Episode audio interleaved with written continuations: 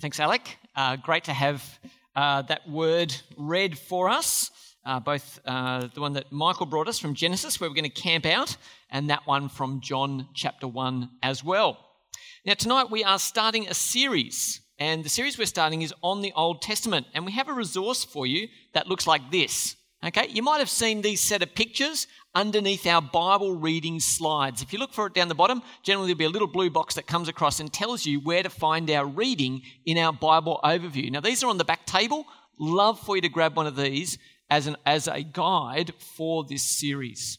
Uh, tonight, we're starting off with our first picture, and we're looking at, Revel, at Genesis, sorry, Genesis chapter 1 and uh, we're going to um, start with the uh, with the creation story. I'm going to pray for us that we might buckle up. There's lots of fun stuff in here. Now, can I remind you that there is a Q&A time at the end? Um, I suspect you'll have some questions and we'll make use of that tonight. Heavenly Father, thank you that your word is living and active. We pray tonight that we might hear it afresh and understand who you are as the Creator. Come now by your Holy Spirit and speak to us, we pray, in Jesus' name. Amen. Okay, and you go, fantastic. We're going to spend the whole of the next term doing an Old Testament series. Wow. Awesome. Why would you do that? Why would we have an Old Testament series for a whole term? Can't we just dip into it for a night and then let us be released? Well, my answer to that question is this this is why we should have an Old Testament series. Now you're going, what on earth has this got to do with anything? This poster is for Avengers Infinity Wars. Now, in order to watch this movie, you need to have watched a few other movies. Is that right? How many other movies?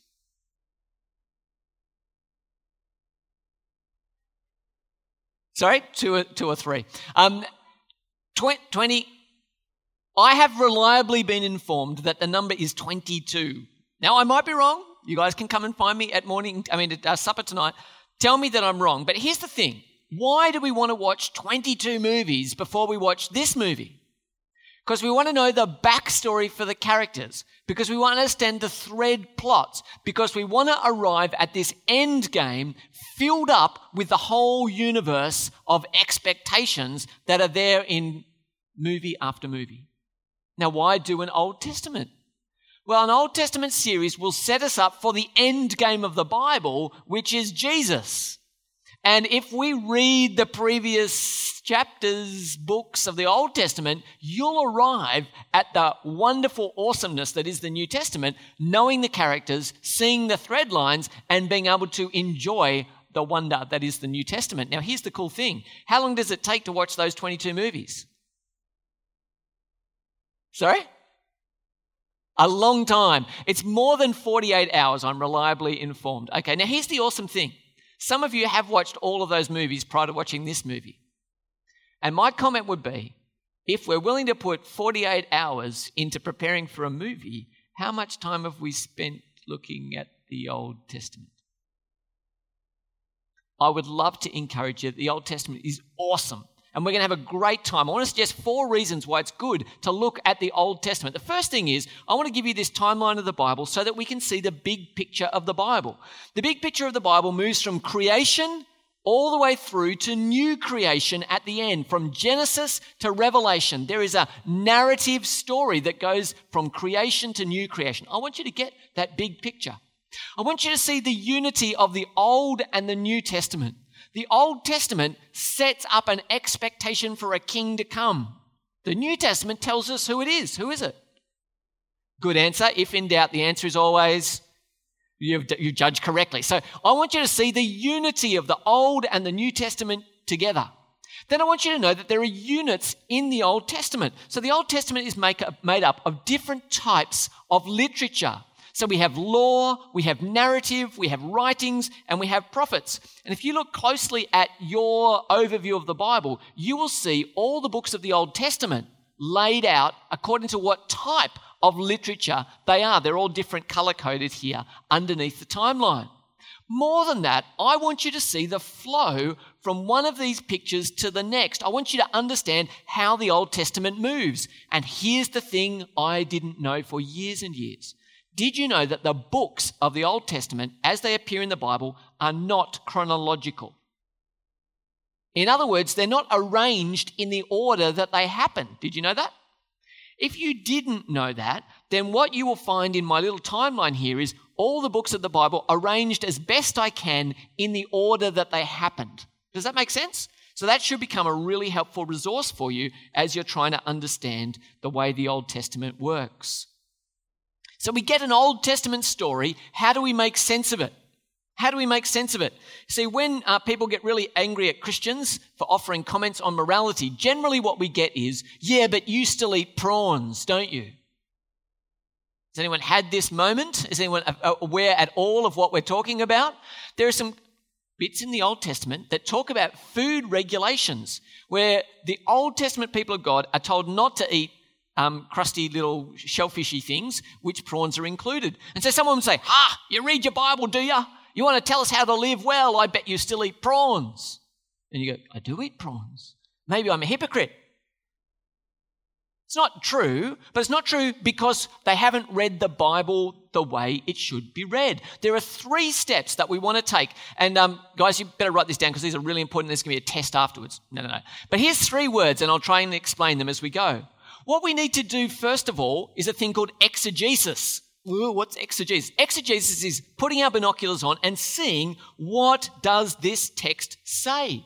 Then we need to do a thing called hermeneutics.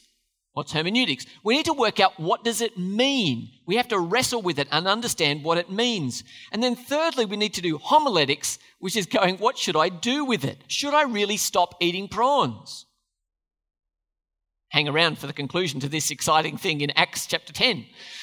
Um, what we want to see is that there's a number of steps to make sense of the Old Testament. We don't just read it and do it. We've got to work hard. Here's some questions that will help us understand these hermeneutics thing. What we need to do, first of all, is we need to work out what type of writing is this? What type of writing is this? If it says in the Bible, someone says to you, Do you believe the Bible is literally true? You go, Yeah. And they say, But yeah, I read in the Old Testament it says, God says that He will hide us under the cover of His wings. Do you believe that? Does God have wings? you kind of go, oh, I'm not really sure what I think about that. But here's the thing it occurs in a psalm, right? It's, it's a picture of God's care. So in the song, it says that God will hide us under the shelter of his wings. That's a true statement. God really does care for us. He will protect us, but it doesn't imply that God literally has wings. You see, we have to understand what kind of writing it is. Does this make sense? So, first thing, what kind of writing is it? Uh, we want to say, what does it clearly say? Sometimes we get so carried away with trying to interpret it, we don't read what's actually there. What did the author intend? The Old Testament was written a long time ago, you may be surprised to learn. It was written before Jesus. In some cases, some parts of it will have been written 1500 years before Jesus. So that gives us a text in some places that'll be three and a half thousand years old. That is a very different world to a mobile phone carrying, up at night, playing on the internet. We're a million miles away from the world of the original read. So, what we want to ask is what did the author originally intend? What does the context tell us? So, we've got a passage that looks a bit hard. What we should go is what does the next passage say? What about the one before that? We want to expand out our scope and try and make sense of the difficult part by looking at the context of the verses around, maybe the chapters around, and maybe even the whole book. Context will help us make sense. Fifthly, what theological themes feature here? In other words, what is this trying to tell me about God? Sixthly, how does this point us to Jesus? If Jesus is the most important thing that the Old Testament and the New Testament are about, how do we understand and see Jesus in the text? There's some ways that we'll wrestle with it to help make sense of it, and I hope to show you some of that tonight. But why would you go to all that trouble? Why all this hermeneutics? Well, because the God who is actually there, the God who is really there, has chosen to make himself known. God wants to be known. And there's at least two, I've held up three fingers, at least two ways that he has made himself known. He's made himself known in creation. Now, does anyone like watching the sun come up? I think it's awesome. Is anyone like looking at clouds or going out in nature? I love all that stuff, right? And when I'm out there, I go, God, you're awesome. And that's a way that God speaks to us. Have a look at Psalm 19, verse 1. The heavens declare the glory of God, the skies proclaim the work of his hands. God speaks through creation. He can speak through dreams and he can speak to you directly, but he will also speak very assuredly through his word, the Bible. It says in 2 Timothy 3:16 that all scripture is God-breathed and is useful for teaching, rebuking, correcting and training in righteousness. We want to go to all that effort because God has spoken to us. You can't know Jesus by looking at the clouds. So, what do we find in Genesis chapter 1? What, what does it actually say? Let's do the hard work in the text. Now, for our life groups this week, I gave them a copy of Genesis chapter 1, verses 1 to 2, chapter 3. And I asked them to go through and underline and circle different parts of the passage, show the things that repeat, show the things where God's speaking, etc. Now, you can't read that up on the screen, but I want you to understand this is the whole of the chapter, and I want you to see in overview what's going on here. So when we look at Genesis chapter 1, we see order it says the first day, the second day, the third day, the fourth day, the fifth day, the sixth day, the. You guys are catching the pattern. The seventh day. So there's order. There is also patterns throughout. It says God says, and then he said it, and then it was good. There is a pattern repeated throughout this particular account. Then there is also a high point. What's the high point of the whole of the first chapter? What's the bit that everyone goes, wow, that's amazing? Creation of people. Man and women are the pinnacle, the most important part of the whole chapter. And that's this bit here in red. Then we see God in all his power. God creates by speaking. He is amazingly powerful. So the question becomes what type of writing is this? Is this a history? Well, not necessarily. Is it a poem? Well, it has more in common with a poem because we see this order and this pattern, this repetition, this shaping, this form. We see that this is a pretty unique chapter in the Bible. There aren't too many parts of the Bible like it.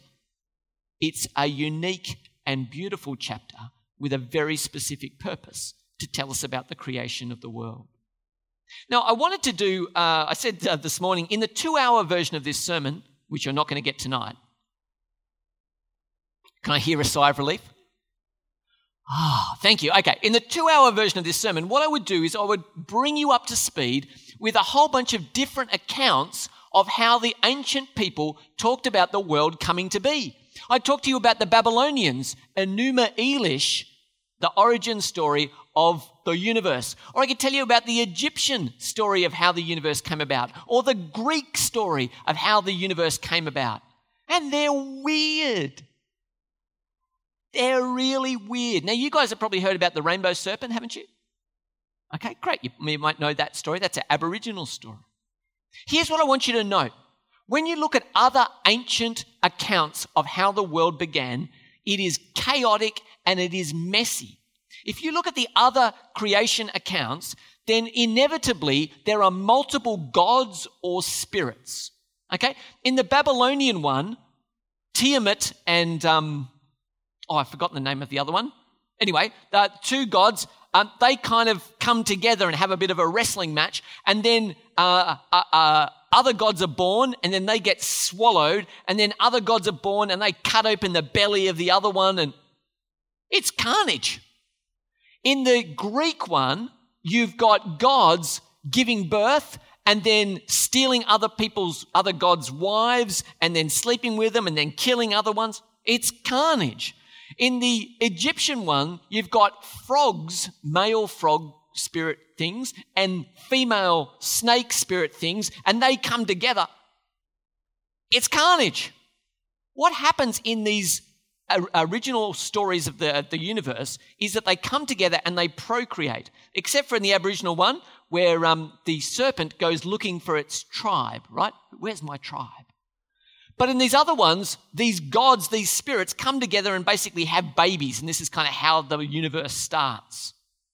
Where does mankind fit in these accounts? In the Aboriginal story, as uh, the serpent goes wandering, people already exist, and so they kind of travel along and find where the serpent has been. But for all the others, people are an afterthought.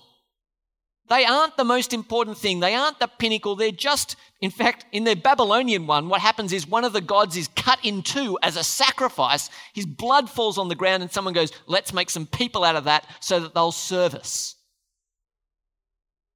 Now, I tell you this because this Hebrew account, this account in the Bible, is weird.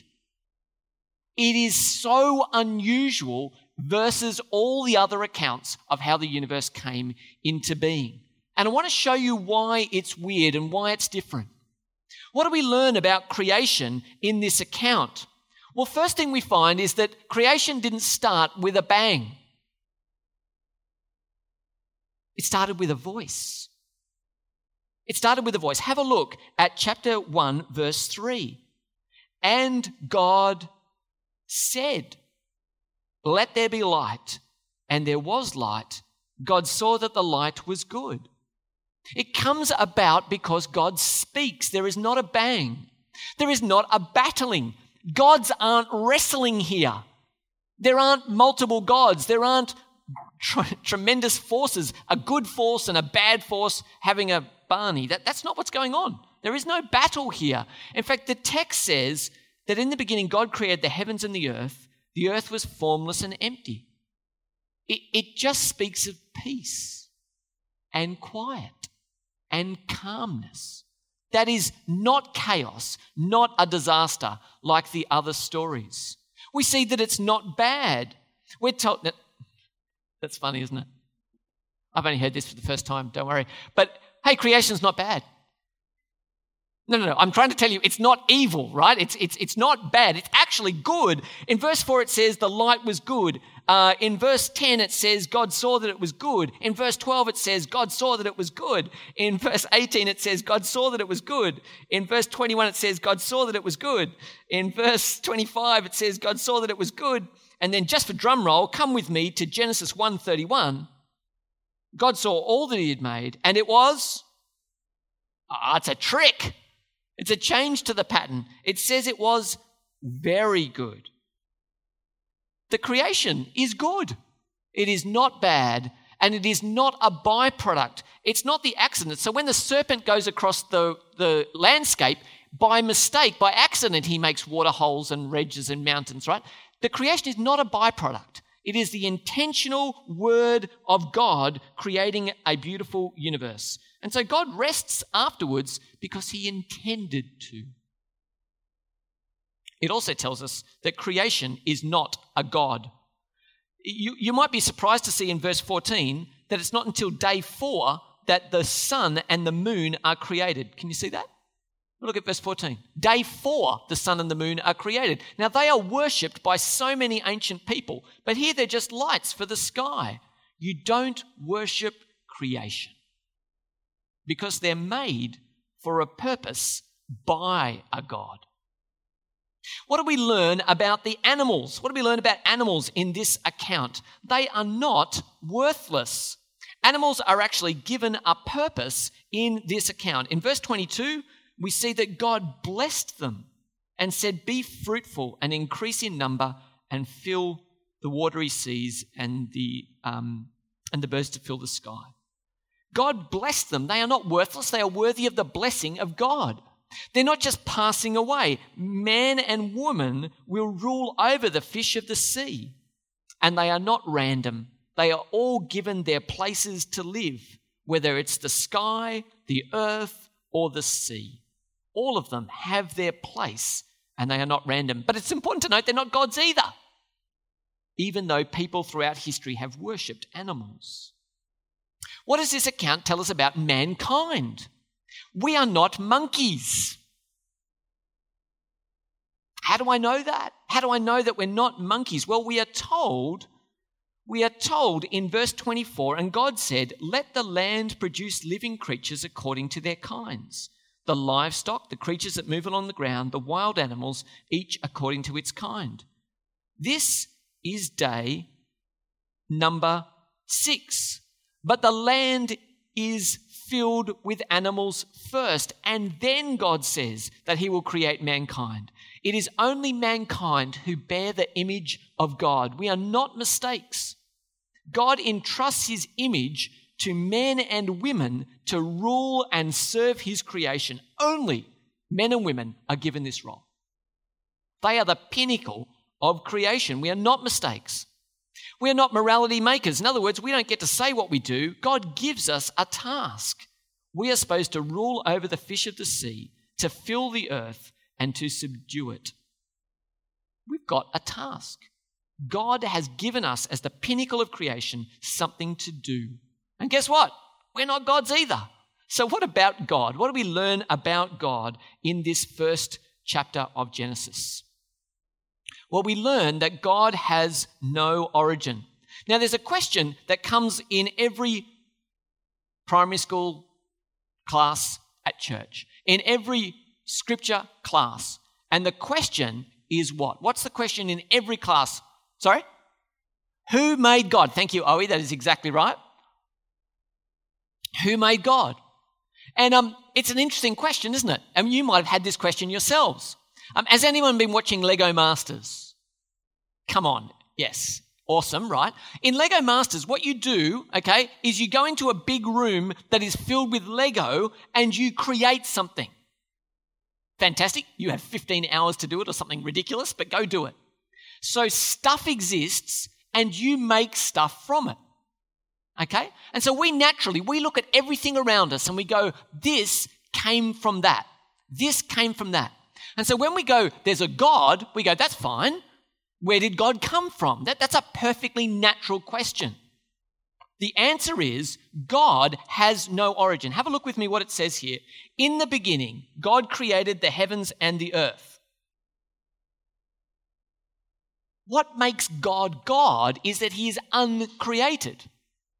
He is the only unmade one. Who made God is the right question. The answer is no one. And we go, yeah, but the reason we go, yeah, but, is because no one else is God. Everything else comes from something else. Only God has no origin. God also has here no obligation. There's nobody forcing God's hand. There's no battle. There's no uh, wrestling match between good and evil. God just wonderfully, freely, beautifully chooses to create. Can you see how different that is to these other ancient accounts? God's under no obligation. He just speaks creation because he wants to bring glory to Jesus, his son. There's no opposition. It just says there that the Spirit of God was hovering over the waters. It's peace and quiet, not chaos and disorder. God has no origin, no obligation, and no opposition. And there is no evil at this point because everything is good. We could even say everything is Thank you. Very good. Everything is awesome. It is very awesome according to the scripture in 131. This is the only true God. And why do I reckon that this is a true account of the universe? Because the rest of it sounds like angry people making a story about angry people making the world. Right?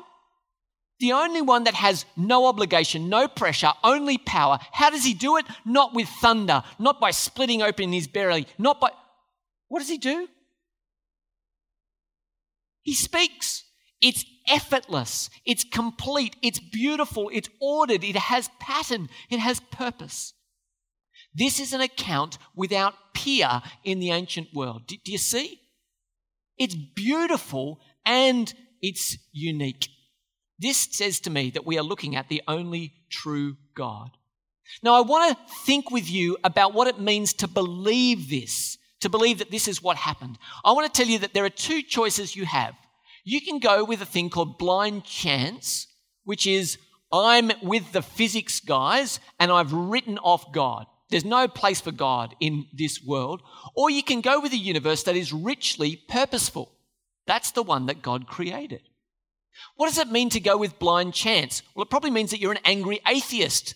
To give you an idea of what this feels like, Um, recently, uh, a friend put up a post about the Israel Folau thing. And uh, a, a, friend of his, friend of his, put up this response on the, uh, on the Facebook. I'm shocked and disgusted by this Facebook message. As an atheist, I believe that we are all created equal on this planet, no matter what you race or sexual orientation. This opinion of yours is out of form and only makes me hate organized religion even more. Can I just let you know, team? This person has failed atheist class. Here's what it means. If you don't want the Bible's account of creation, that's fine. But you do not get to say that all people are created equal. They're not created. They're accidents of genetics, aren't they? Nobody is created equal. That is a profoundly Christian basis. So this guy, uh, thanks for playing. You didn't win in understanding the world that you say you're a part of. Blind chance is horrible. And I want to show you how horrible it is if you truly believed what the atheists say that they believe. Let's have a crack at applying what we've learned. And what I'm going to do is I'm going to, I'm going to compare the blind chance answer with the biblical worldview. Now, Kara and I were talking about this before, and she said, No one really is an angry atheist, right? That, that, that, that we don't know lots of people who are angry atheists. Well, and my reflection would be the people who make culture around us are. The people who are the journalists, the people who are the filmmakers, the people who control power, there are angry atheists around us. And what they will do is they will speak to us and say, You're stupid for believing this. Congratulations, I'm telling you tonight. You're very silly if you believe that God created the universe. I want to show you how bad an option it is to go with blind chance and why it's beautiful to believe and trust that God created the universe. Here's some questions. Let's take this for a walk. When stuff happens in our life, our question is why? Why did that happen? Why did this terrible thing ha- happen? Blind chance has no answer. There literally is no purpose to the universe. There is no meaning. There is no answer we would say God alone knows. And we might weep, we might rail against God, but God knows He has a purpose in the universe. We might ask this question Am I worthless? If you go with an empty universe that's filled only with physics and DNA, then my question would be to you Are you strong? Good. Squash someone else and pass your DNA on. That's all the empty universe has got to offer you. Pass it on. But it's appalling, isn't it? We would say, God made you, and He loves you, and you are infinitely precious. How can you treat them that way? This, this is where we look at the world and we go, how could somebody do this to that person? And again, that the empty universe has nothing to say. Why would I care about you? I'm just trying to pass on my DNA in a big, vast, empty universe. Am I strong? Yes. We'll crush someone else and get on with it. But when we look at injustice in the world, we ask, hang on, each individual person bears the image of God, is precious because they are created by Him. It is not right that we mistreat one another, and the only way to know that is if we're the precious, purposeful creation of a loving God. Why care about the environment? Well, I'd ask you, are you surviving, O DNA carrier? Good, get on with it. Don't worry about anyone else, just crush them. No one lives like this, right? But there's no answer. There's no morality in a big, empty, chanceless universe. What we would say is God entrusted the environment to our care to fill it and subdue it. We must be people who care for the environment because God entrusted it to us. What about should we work 24 hours a day, seven days a week? Well, are you eating? Are you providing? Great. No problems. That's all the empty universe has got to say. But we say God rested on the seventh day. It's baked into our humanity. We must rest because God rested.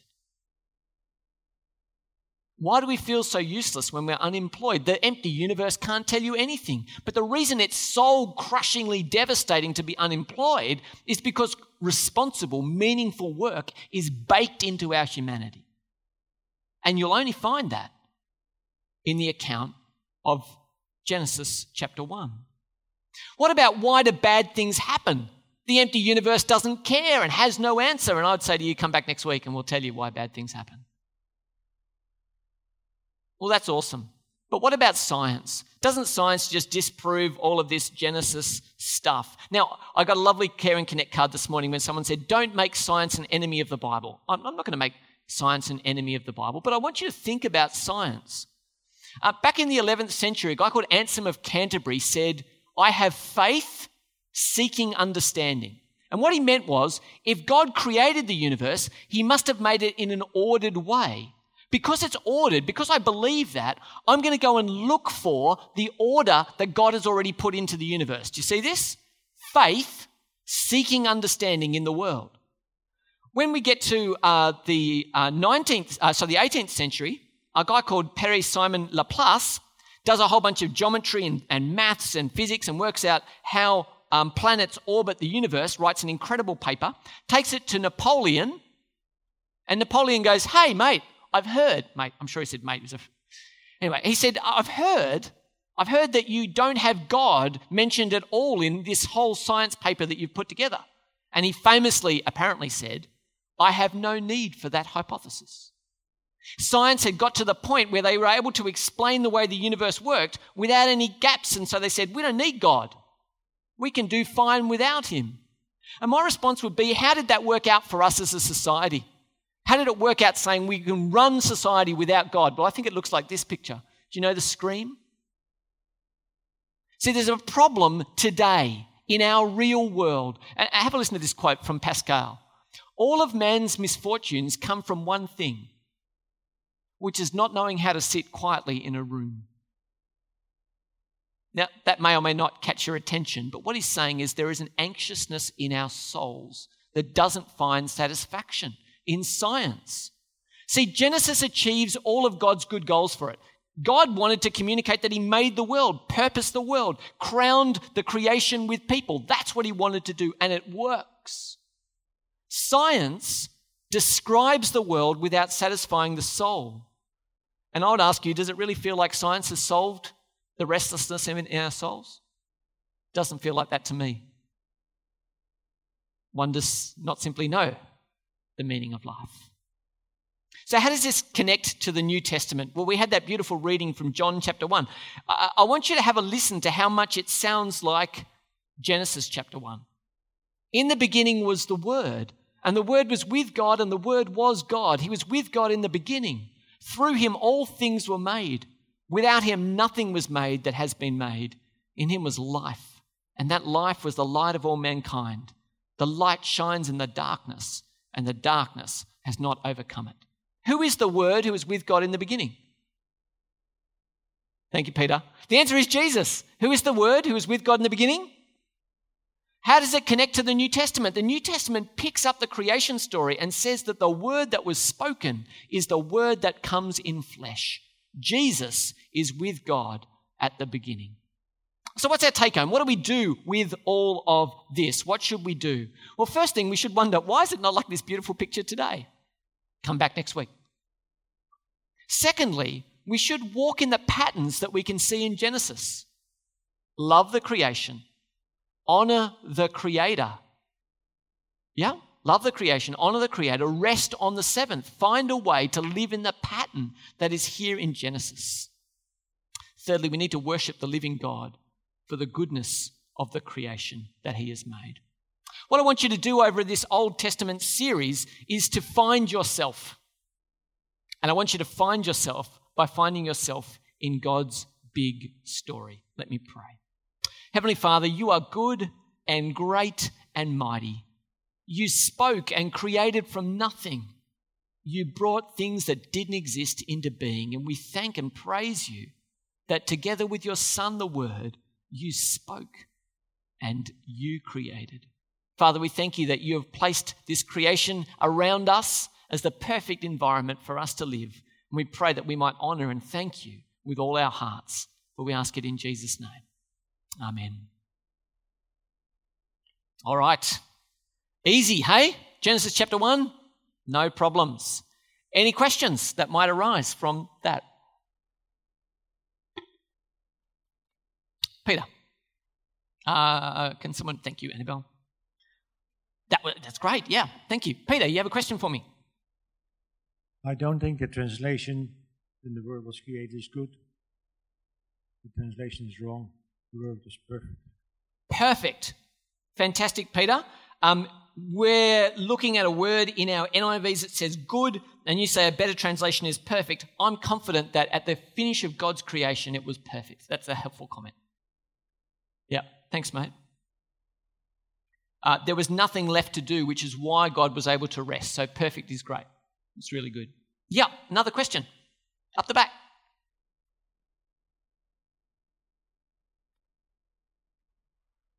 Romy. Just the questions about the animals. Yes. You know, in the beginning there was wild animals. The lion and the lamb lived together. So when did this animal-eating animals start?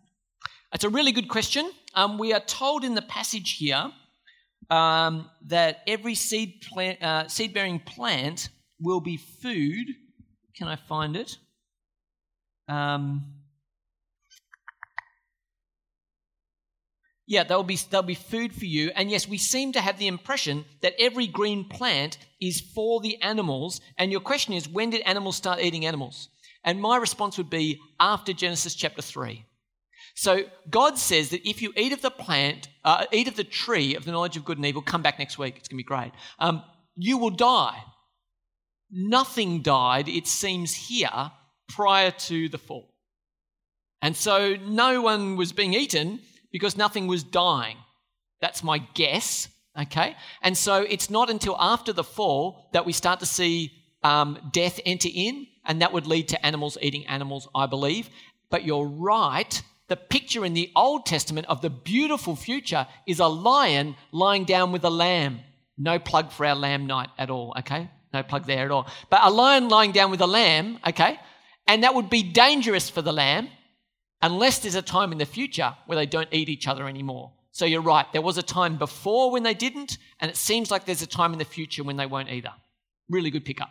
Okay? But I think it happens when death enters the world, when sin enters the world in chapter 3. Good, yeah. Question? Yeah, great. Thanks, Megan. Okay, so um, your talk made me think. So, like for the atheist example, like about a lot of kids at my school that are atheists, um, and the way that you explain creation, it was explained very beautifully, and um, it just provides like so many answers. So, my question is, is why do atheists want to be atheists? You know, like be like in the dark, and because you said like as humans we have that anxiousness to want to know like our purpose and our meaning. So why would they continue to believe in something that gives them no answer? I think the first answer is a great question. First answer is I'd be uniquely unqualified to know, wouldn't I?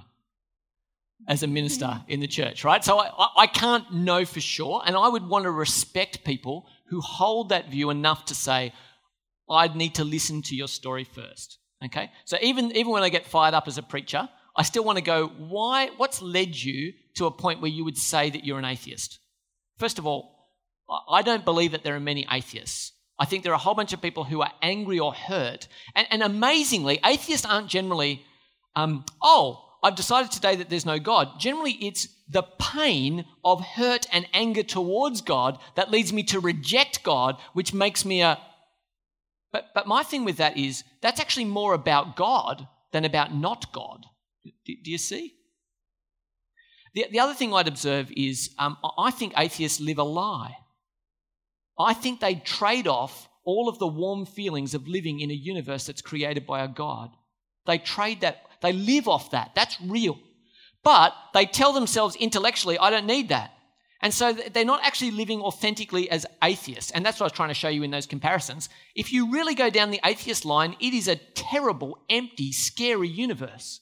And more than that, if you reject God because you think he's terrible, how could this suffering happen in the world? I would say, fine, let's agree I'm an idiot. I believe that there's a God who's in charge. I might have to take up some problems with him, right? But you've decided to reject God because there are problems in the universe. Okay, let's assume you're right. Now I'm living in a universe with problems, but no one to blame. Do you see? You don't remove problems in the universe when you decide to be an atheist. All you end up with is a terrible universe with no one to blame except you. Now, who wants that really? So I think the atheist endeavor fails. It doesn't help me, it doesn't provide me with meaning, it leaves me in a very scary universe. But thank you for the question. It's great. Yes, Jeanette. Perhaps the reason why so many people are angry atheists is because maybe they've had such a bad representation of God through Christ- people who have claimed to be Christians and have been so judgmental and lack so much empathy that why would they want to believe in a God who has who is represented as having so little empathy? Sure. So terrible people have done a bad job of presenting God, and so we reject him on the basis of the people who represent him. I think that's fine. Uh, the, the, the challenge is is it intellectually satisfying? I, I, I just, I'll try and do something difficult for a sec. No, no, no, no. But I, I, just want you to, I just want you guys to come on a journey with me for one second, okay? Just think with me like this, okay? If God only exists because I'm stupid enough to believe him, right? He only exists in my mind. He doesn't actually exist. Then as an atheist, when I reject your stupid God, I don't change the universe, right? I'm just saying you're a duffer. So far, so good, right? You're just a duffer. But if God is really there, he doesn't exist because I believe in him or not. Are you with me? And so, even if his representatives are idiots, and I say I don't like the idea of God because all Christians are insensitive jerks, you haven't actually worked out whether there is a God or not. You've just identified a group of people who lack empathy. Are you with me? It actually doesn't stop God existing if Christians are jerks. It just gives you a reason to feel angry at Christians. It's not intellectually satisfying if you really want to pursue this to say Christians are terrible ambassadors of God, therefore he can't exist. You can't change his reality based on whether or not Christians are good or bad. Are you with me? Now, gee, I hope we'd be good ambassadors for Jesus. Lord, forgive us when we've been arrogant jerks. But you can't make God disappear if all Christians are idiots. You with me? Okay, that was a terribly dark place to get to. Uh, is there any other questions? Other things that you want to ask? Yes, go. Um, this is more of a personal one, but I was just wanted to know like how exactly to respond because I'm often surrounded by people who say they're Christians but don't really act like it, and I just wanted to ask how you could respond to those kind of people and help them maybe. Yeah, so they'd say they're Christians, but they don't act like it. How should we engage in that way? I think it's really tough, Sky, and it's really wearing if you're trying to be personally a person of faith and the people who claim faith look terrible around you, right?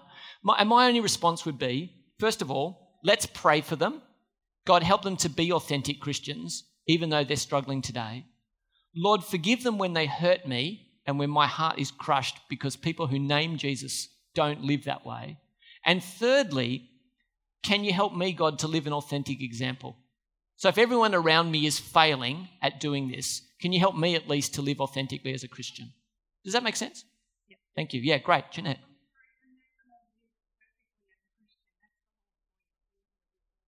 Oh, that's helpful. Yeah.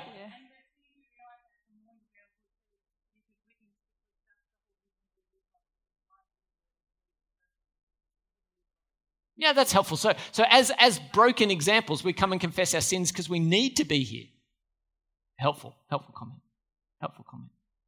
Um, I'm going to stop it there, but you guys are going to come and find me at supper, please, or write them on your Care and Connect cards, which we're about to do, and uh, you can ask me some more questions. After we've done our Care and Connect cards, I'm going to lead us in the Lord's Supper.